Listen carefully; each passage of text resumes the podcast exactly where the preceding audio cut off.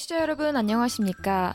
청진 아주매의 남한 생활 이야기 이 시간 진행의 박수영입니다. 청진에서 초급 영맹위원장을 하다가 남한에 간 여성이 새로운 가정을 꾸려 제2의 인생을 살고 있습니다. 좌충우돌 실수도 잦았지만 하고 싶은 것 마음껏 하며 산다고 하는데요. 오늘은 또 어떤 이야기를 전해줄지 한번 만나봅니다. 노우주 씨 안녕하세요. 네, 안녕하세요. 네. 이 시간에는 어떤 이야기를 준비하셨나요? 네, 오늘은 어버이날의 의미를 되새겨보는 이야기를 해보려고 해요. 남한에 와서 솔직히 생활해 보니까 달마다 기념일이 정말 참 많더라고요. 5월 8일 어버이날을 맞아서 이날 하루를 의미 있게 보냈는데요. 복지관에 나가서 어르신들께 봉사해 드리고 왔어요. 네. 요즘 혼자 사시는 어르신들이 많고요. 자녀들이 먼 곳에서 일하느라고 자주 부모님들을 찾아뵙지 못해서 외롭게 자녀들을 그리워하며 노년을 보내시는 분들이 정말 많더라고요. 네. 참, 한국에서는 부부와 자녀들만 함께 사는 이런 핵가족 형태가 많아지면서 혼자 사시는 어르신들이 정말 많아진 것 같아요. 네. 어, 솔직히 어버이날도 그 이유 때문에 생긴 것 같아요. 1973년에 3월 그 30일에 5월 8일은 법정 기념일로 또 산업화와 도시화, 핵가족화로 퇴색되어 가는 어른 복양과 경로 사상을 확산하고 복지사회 건설에 기여하도록 이렇게 이제 국민적인 기념일로 지정을 했더라고요. 네. 그럼 어버이날 봉사에 나가셔서 어떤 일을 하셨나요? 그 어버이날 하루만이라도 행복한 시간들을 보내시라고 멀리 있는 자식들을 대신해서요. 사회복지사분들과 자원봉사자분들이 어르신들께 카네이션을 달아드리고 또 맛있는 음식도 해드렸거든요. 저도 그 일을 도왔는데요. 그렇게 뿌듯할 수가 없더라고요. 네, 그렇죠. 어버이날에 한국에서는 부모님과 어른에게 카네이션을 달아드리곤 하는데요. 저도 학생 때 어버이날마다 카네이션 만들기를 했던 기억이 있네요. 그런데 어른에게 카네이션을 달아주는 건 어디서 유래된 걸까요? 저도 처음에는 카네이션을 왜 달아드리는지 몰랐거든요. 네. 복지관에서 제가 이제 처음 봉사를 하면서 맞이했던 어버이날에 있었던 일인데요. 어르신들에게 꽃을 달아주고 궁금해져서 사회복지사님께 가만히 물어봤어요. 우리나라 꽃도 아닌 것 같은데 왜 이름도 부르기 어려운 카네이션을 어른들에게 달아주느냐고 말이죠. 네. 그러니까 그 사회복지사님이 카네이션 유래에 대해서 이야기를 해줬는데요. 그 1868년 당시에 미국에서 남북 전쟁으로 자식들을 먼저 잃게 된 어머니들이 함께 모여서 슬픔을 나누고 또 서로를 응원했던 우정을 계기로 시작되어서 어버이날을 기념한다고 하더라고요. 네. 그 앤 자비스라는 여성이 특히 수많은 어머니들에게 큰 힘을 주었다고 하는데요. 앤 자비스의 딸 애나가 돌아가신 어머니의 그 산소 주위에 카네이션을 꽃을 심고 갖고 왔다고 해요. 그리고 또 어머니 기일에 참석하시는 사람들에게는 흰 카네이션을 나눠 주었고요. 애나는 나아가 어머니의 사랑과 헌신을 기르기 위해서 버지니아의 한 교회에서 어머니를 기리는 모임을 만들었다고 해요.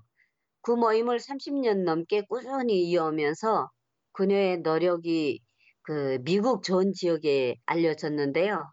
그때 당시 프랭클린 루스벨트 대통령님이 어머니에 대한 존경과 사랑을 담아 어머니 날로 지정을 했다고 해요. 이제 한국에서도 이 뜻이 전해지면서요. 어머니와 아버지 둘을 뜻하는 어버이날로 변경이 됐다고 하네요. 그리고 또 카네이션 꽃말에는 존경, 감사 이런 그 의미가 담겨 있어서 어버이날에 달아드리기 딱 좋은 꽃이라고 하기도 하더라고요. 네. 사실 부모님께는 존경과 감사, 그리고 그 부모님의 사랑을 아무리 되돌려 드리려 해도 참 모자라죠. 당연하죠. 정말 자식을 낳아서 진자리, 마른 자리 가리지 않으시고 그 힘든 세월의 모든 풍파를 다 막아주시고 또 자식들이 앞길은 늘 행복하기를 바람하지 않으셨던 그 어머니 아버지들께 존경을 보내드리고요. 고향에 있을 땐 부모님께 늘 투정만 부리고 가슴만 아프게 했던 못난 자식이어서 부모님의 수라를 떠나서 내 자식을 키우면서 참회의 눈물도 많이 흘렸거든요. 왜 그땐 그렇게 철이 없었는지 또 자식이 원할 때 못해주는 부모님의 심정이 어땠을지 지금에 와서 생각해보면 정말 가슴이 아프네요. 그 나만의 노래 가사말 중에 어머니 은혜라는 노래가 있더라고요. 네. 나우실 제 괴로움 다 잊으시고 기르실 제 밤낮으로 애쓰는 마음 진자리 마른 자리 가라뉘시며 손발이 다 닳도록 고생하시네